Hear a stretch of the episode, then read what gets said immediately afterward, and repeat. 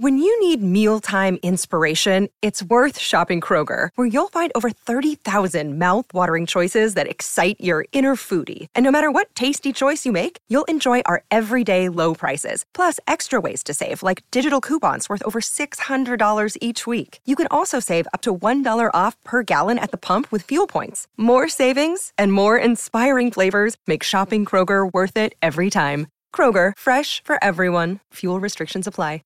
Save big on your Memorial Day barbecue, all in the Kroger app. Get three pound rolls of juicy 80% lean ground beef for $3.49 a pound with a digital coupon. Then get select varieties of flavorful Powerade, Body Armor Super Drink, or Arizona tea for 77 cents each, all with your card. Shop these deals at your local Kroger, less than five miles away. Or tap the screen now to download the Kroger app to save big today. Kroger, fresh for everyone. Prices and product availability subject to change. Restrictions apply. See site for details. Hello, everyone, and welcome to the Your Village podcast, Parenting Beyond Discipline, the place to learn about all things parenting and get your questions answered. I'm your host, Erin Royer. So, we have a couple questions today. The first one is about getting rid of a pacifier. The second question is about middle of the night disturbances and wake ups and how to deal with those. So, let's get right to the questions. The first question is from Crystal, and she says, Hi, Erin. My husband and I have been listening to your podcast for a few months now, and it's what I listen to exclusively on my drive to work every day, as I find it so helpful. I have found so many helpful bits of advice, insights, and tools from your podcast, and have tried many, and they have changed our household for the better. So, thank you for all of your hard work. You're making such a positive impact on the parenting world. I'm writing to you in regards to my two and a half year old son and his need for a pacifier during naps and sleep at night. He doesn't need or even ask for it at all during the day. We stopped giving him a pacifier during the day around 10 months old, and he did great with that transition. However, when he goes down to bed, he needs his nuke. We have tried a few times to break the habit, however, it has never lasted more than a few days at a time.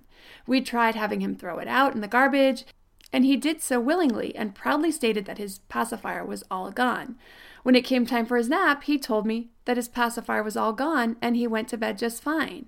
This lasted about two days. He asked for it occasionally, but then we went over that he threw it in the garbage and that it was all gone, and he would say, okay, and go to bed. After a few days, though, he no longer asked for it.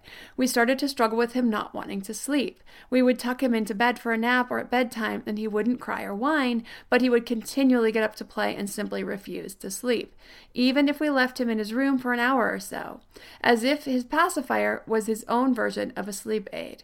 At two and a half, he still really needs his nap, so I'm trying to get him to nap. We ended up giving him his nuke back, a clean one that hadn't been in the garbage, of course, and he instantly would fall back asleep.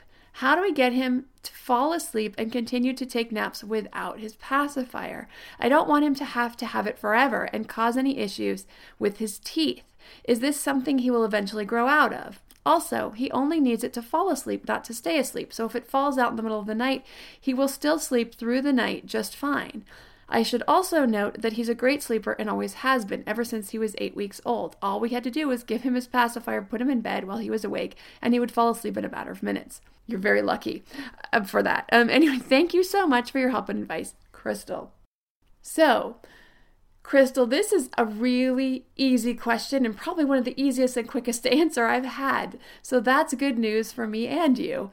I totally understand your concern, and it is a valid one. So you don't want him to become overly reliant, and you also are concerned about his oral health as far as his teeth are concerned. So there's a lot of good news here. First is that he's easily stopped using it during the waking hours. So that would be the first step. That's great. Second is he's only using it to fall asleep. He's not getting prolonged usage or sucking on the pacifier throughout his sleep periods, the nap and the nighttime. Thirdly, pacifier usage is far preferable to thumb sucking when it comes to the effects on teeth, according to the ADA or the American Dental Association. So, it would be kind of a bummer for you guys to get rid of the pacifier and then have him start using his thumb instead, although it sounds like he hasn't really found that as a great substitute. So that's probably good. Maybe he won't do that anyway. Lastly, according to the ADA, they recommend weaning the pacifier by the age of four to prevent issues with teeth. So there's really nothing to be concerned about at two and a half when it comes to the pacifier usage. Yes, it is his sleep association. But I think that's fine as long as you're fine with it. Chances are he will grow out of it on his own. But if not, you have another year and a half. By then, he may no longer even be napping, so that will eliminate the nap time weaning of the pacifier, even if he is still using it for sleep by then. So for now, it's perfectly fine, which is great because it sounds like it just makes life easier for everyone it's something that he can do, he can take, he can fall asleep on his own. You're not having to sit there and rock him or stay with him while he falls asleep. So I think it's fine to keep using the pacifier so long as you feel like that's something that you are okay with doing. The next question is from Renee. This is about nighttime disruptions. And she wrote Hi, I value your podcast and knowledge. Could you give me some advice, please? My three year old is constantly getting out of his bed and disrupting the whole house. Sometimes he gets up, walks around at 3 a.m. I'm losing my mind. But really, it's not about me. My older kids are exhausted because he keeps waking them up. It's been about a month of this, and we all dread nighttime at this point. Prior to this, he was a very good sleeper. Help. So, I may not be accurate in my understanding. So, I'm going to answer the question in two ways. First, using my assumption based on the information, which is that he's likely sleepwalking. Then also answer it as if he's actually waking up fully and then disrupting the household. Now, the reason I'm suspecting sleepwalking is based on the phrase gets up and walks around, as if there's no real intention behind it. Usually, a toddler or any child who wakes up in the middle of the night is either sick scared from a nightmare, and therefore it goes directly to the parents, or they need to get up to use the bathroom. And so they'll do that, or go get help from a parent to use the bathroom and go right back to bed. So the fact that it sounds like he's meandering around, waking various members of the household, clues me in that he's not awake or aware of what he's doing. Sleepwalking is most common between ages of 4 to 8, but of course it can happen outside of that age range. Here are some signs of sleepwalking. The symptoms are, can be, sitting up in bed and repeating motions, getting up and walking around the house, talking or mumbling during sleep, not responding when spoken to, making clumsy movements, urinating in inappropriate places, performing routine or repetitive behavior such as opening and closing doors. So you may be seeing some of those other symptoms or signs as well. Here are a few factors that can contribute to sleepwalking. You want to consider each of these and see if they are a factor. Fatigue or lack of sleep. So, a person who is more fatigued, isn't getting enough sleep, they might be more restless during the night, get up and do that sleepwalking in the middle of the night. Have irregular sleeping habits, going to bed, waking up at different times, that type of thing, maybe different on the weekends than during the week. Any stress or anxiety, think about any changes in the family, changes in school, anything going on that might affect that certain medications, including sedatives, stimulants, and antihistamines. You're probably not having this, but just in case if he was prescribed something, antihistamine or something for any um, allergies, think about that. That could be it too. And a family history of sleepwalking is also a contributing factor. Now, while it's uncommon, it also can be a symptom of an underlying condition, such as sleep apnea, night terrors, or restless leg syndrome. So, if he's a restless sleeper, that could lead due to these other reasons that could be leading to sleepwalking. If you do believe it's sleepwalking, first you want to make sure your sleepwalking child is safe during the episodes in the middle of the night. So you want to be sure to close and lock all doors and windows at night, install alarms on doors and windows, or install locks out of your child's reach. You want to remove items that could be a tripping hazard, remove sharp and breakable objects from around your child's bed or the path where he likes to walk. Don't want to let your child sleep in a bunk bed. Install safety gates in front of stairs or doorways. Turn down the temperature on the hot water heater to prevent burns. And keeping keys out of reach. Now, a three year old is not likely to grab keys and go out and drive your car off, but adults have been known to do that. Just something to keep in mind. Second, I would get an appointment with your pediatrician, particularly because it's troublesome to the entire family and interrupting others' sleep. Your pediatrician can help you move through the process of getting a diagnosis and working on treatment. If your pediatrician, he or she feels that a sleep study is in order, they will order that and or they'll look for any other underlying conditions, the ones I mentioned above, that could be a contributing cause. Your pediatrician may have you do scheduled awakenings. This is rousing your child around 15 minutes prior to the expected sleepwalking episodes. So you said it's around 3 a.m. So you may your pediatrician may have you set the clock for 2:45. I know this sucks, but it'll hopefully be a short-term thing. Set the alarm, go in, you'll wake up your child, and this can reset the sleep cycle. If it continues to be a big issue with no findings of underlying causes and no improvements with the scheduled wakings, there are some medications that can be used as a last resort. Now, if this is not a sleep walking issue, if your toddler is waking up and is fully awake, fully aware of what he's doing, you want to teach him to come to you, to the parents, not anyone else, so that he's not disrupting anyone else's sleep in the house.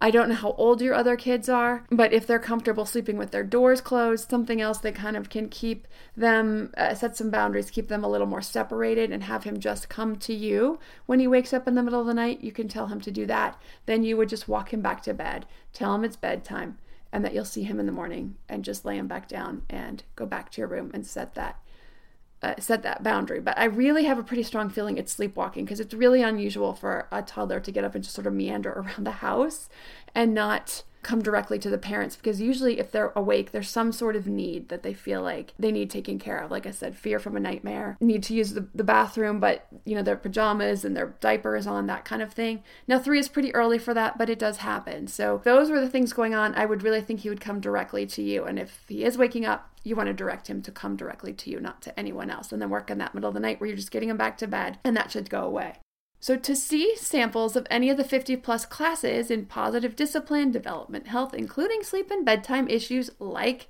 sleepwalking and other sleep, bedtime, middle of the night issues, education, and modern parenting questions and concerns, you can visit the website at yourvillageonline.com. Now, these answers were pretty quick today. So, I'm going to give some more tips, and I've been combing through my week with my kids to see what I think could be most interesting or insightful or helpful to other parents. And it's funny how almost every week I grow as a person because of my kids, whether I want to or not. And I, you know, I think I've got this gig nailed down, and they throw a curveball at me. Something that I have to rise to the occasion. And two things happened this week. First, with my oldest.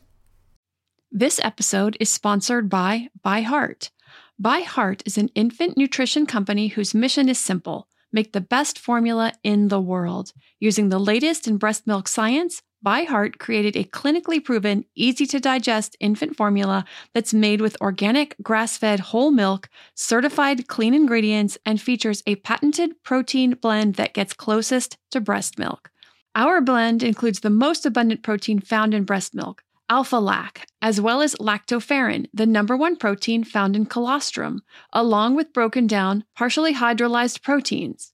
ByHeart is an easy to digest formula. In addition to its patented protein blend, our formula includes prebiotics and an 80 20 whey to casein ratio, like in early breast milk, which is tailor made for a newborn's digestive system. ByHeart is the only US made infant formula to use organic, grass fed whole milk, not skim. Curious about ByHeart?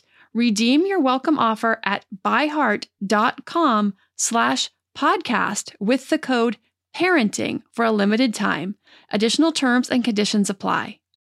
When you need mealtime inspiration, it's worth shopping Kroger, where you'll find over 30,000 mouth-watering choices that excite your inner foodie. And no matter what tasty choice you make, you'll enjoy our everyday low prices, plus extra ways to save, like digital coupons worth over $600 each week. You can also save up to $1 off per gallon at the pump with fuel points. More savings and more inspiring flavors make shopping Kroger worth it every time. Kroger, fresh for everyone. Fuel restrictions apply. And just as a reminder, he's 10, he's in fifth grade now. And he's really been struggling with some of the ways his teacher has been dealing with the behavior issues in the classroom. Basically, his teacher was evoking a policy of punishing the entire class for the actions of a few. Every day he was getting in the car and saying he hated fifth grade. I was working with him on coping with the disappointment, on different teacher styles. And we were trying to work our way through that. But last week, he got in the car in tears. The consequences had just been doled out every single day for over a week. They'd increased in their severity, and he was just done. We talked about different options. We threw everything out there moving classrooms, talking to the teacher, talking to the principal, even skipping fifth grade. Now, we nixed the skipping fifth grade part pretty quickly. He doesn't want to leave his friends, but also I felt like for his long term success, I felt that having him testing for SATs and taking AP classes a year earlier would not be the best for his performance in the long run. He's ahead of his learning curve, but he's not so far ahead that where he's just light years ahead where I felt like he was so bored in class that that was really a solid choice where he just in order to be intellectually stimulated that he really needed to move ahead. That's really not the case. He's perfectly happy in his classrooms and learn and he's still learning plenty. So in the end, we opted for talking to the teacher.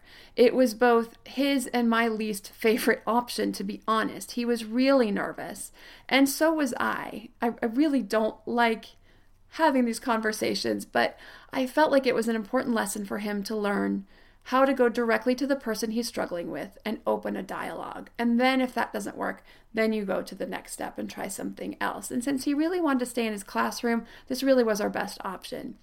So I practiced with him using his I statements. I'm really frustrated because I'm getting punished and I'm late to recess every day because some kids are talking. I'm doing my best to be on my best behavior and sitting quietly and waiting. So we practiced that. And when we got to the meeting, we got it started and I deferred to him and he pulled it off without a hitch. But the best part was that his teacher was so receptive. She asked him if he was helping by asking other kids to be quiet. Now, at that point, I stepped in and let her know that he used to do that in his other classes, but then he was the one getting in trouble for talking. Every time he'd tell a kid to be quiet, the teacher would tell him to stop talking. So he's since stopped doing that and he lets he chooses to just sit quietly and wait for everyone to get quiet. And the teacher said, "You know what? I was always that kid. I was the one asking kids to be quiet and then getting in trouble. So I totally understand." So she was really amazing about that. And then she asked him what he thought would be a better way, and he asked her if she could let some of the kids go that she saw were sitting quietly, and she agreed that that was a really good idea. And that very day things got better. You know, sometimes, okay, always, I want my life to just flow smoothly and easily. I don't want or need one more thing on my plate, etc.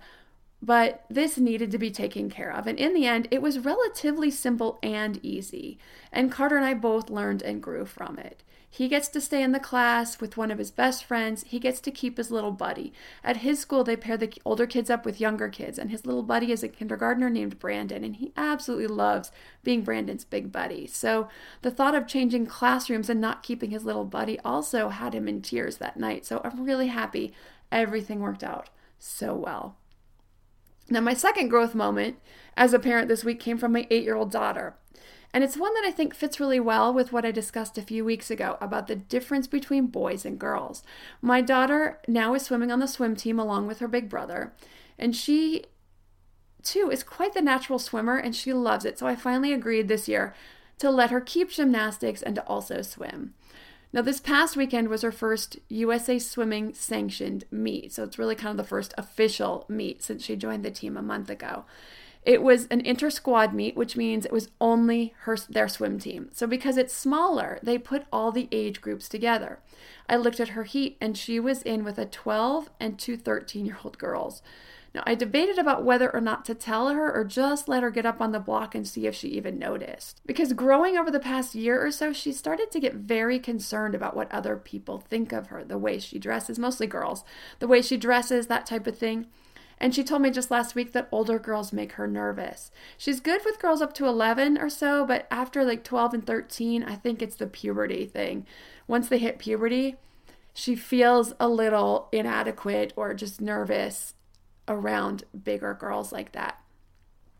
So I wasn't sure if I should tell her. So we're standing there behind the block. That's when I looked at the sheet and I was like, uh oh. It's almost her heat. She's literally stepping up in the next, I don't know, 30 seconds to a minute. All of this is going through my head. I decided it was best to give her a heads up, and so I decided to tell her. Her response, which I was afraid would be her response, with fear in her eyes, got tears welling up in her eyes. I'm not doing it, she says. I told her the race was just for her. It's only for her to get a time for the event. And this event was the 50 freestyle. And she was actually race. I told her she wasn't actually racing against the older girls. I also told her that the older girls love seeing younger girls out there and racing. And I said when she's an older girl, she's going to love seeing the littler kids because she'll remember being a younger girl too at the meets. And I said these older girls love to support you. They're very excited for you. So she put on her brave face, she stepped up to the block. I took a picture of her lined up, three older girls about two heads taller than her she looked so little in comparison. And I put the picture up on my Instagram account actually at Iron Mom 2020, I R O N Mom 2020. So if you're curious, you can check that out. Then she did this beautiful dive off the block, legs together, head tucked, really nicely done. And she kept up with those girls for the first 25 yards. Now, by the time she came back to the wall, I was in tears. I was so proud of her for overcoming her fear. When she got out, I told her how proud I was of her. Now, if you've listened to my classes on self esteem and also heard me talk about internal motivation, I do say not to do that. But I also think that I mention that it's fine to say I'm proud of you in those moments when your child has gone above and beyond, when you really are beaming with pride. And for me, this was one of those moments. I was bubbling over with pride for her. I love sports for kids because it's about so much more than physical fitness. It's really about life. It's about being brave when you don't feel like it. It's about failing and falling short and getting up and dusting off, making a new plan for next time, and keep going. And really, other things can do the same, whether it's music or chess or other activities where they're pushing themselves in one way or another to improve, to set goals, and learn how to weather a less than perfect game or performance. I want my kids to get that before they leave my nest. It will make handling life's ups and downs so much easier and give them tools for success in all areas. So that's the parenting trials and tribulations from our house this week. Again, to see samples of any of the 50 plus classes in positive discipline, development and health, education, and modern parenting, including raising responsible kids, visit the website at yourvillageonline.com. If you have a parenting question you'd like answered, send an email to podcast at yourvillageonline.com. Thanks for listening and see you next week.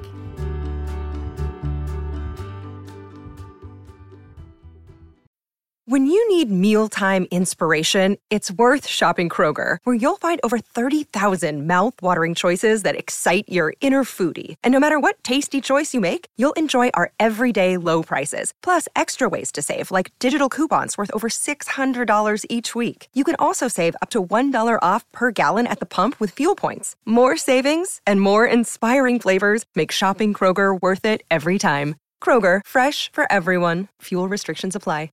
Save big on your Memorial Day barbecue, all in the Kroger app. Get three pound rolls of juicy 80% lean ground beef for $3.49 a pound with a digital coupon. Then get select varieties of flavorful Powerade, Body Armor Super Drink, or Arizona tea for 77 cents each, all with your card. Shop these deals at your local Kroger, less than five miles away. Or tap the screen now to download the Kroger app to save big today. Kroger, fresh for everyone. Prices and product availability subject to change. Restrictions apply. See site for details.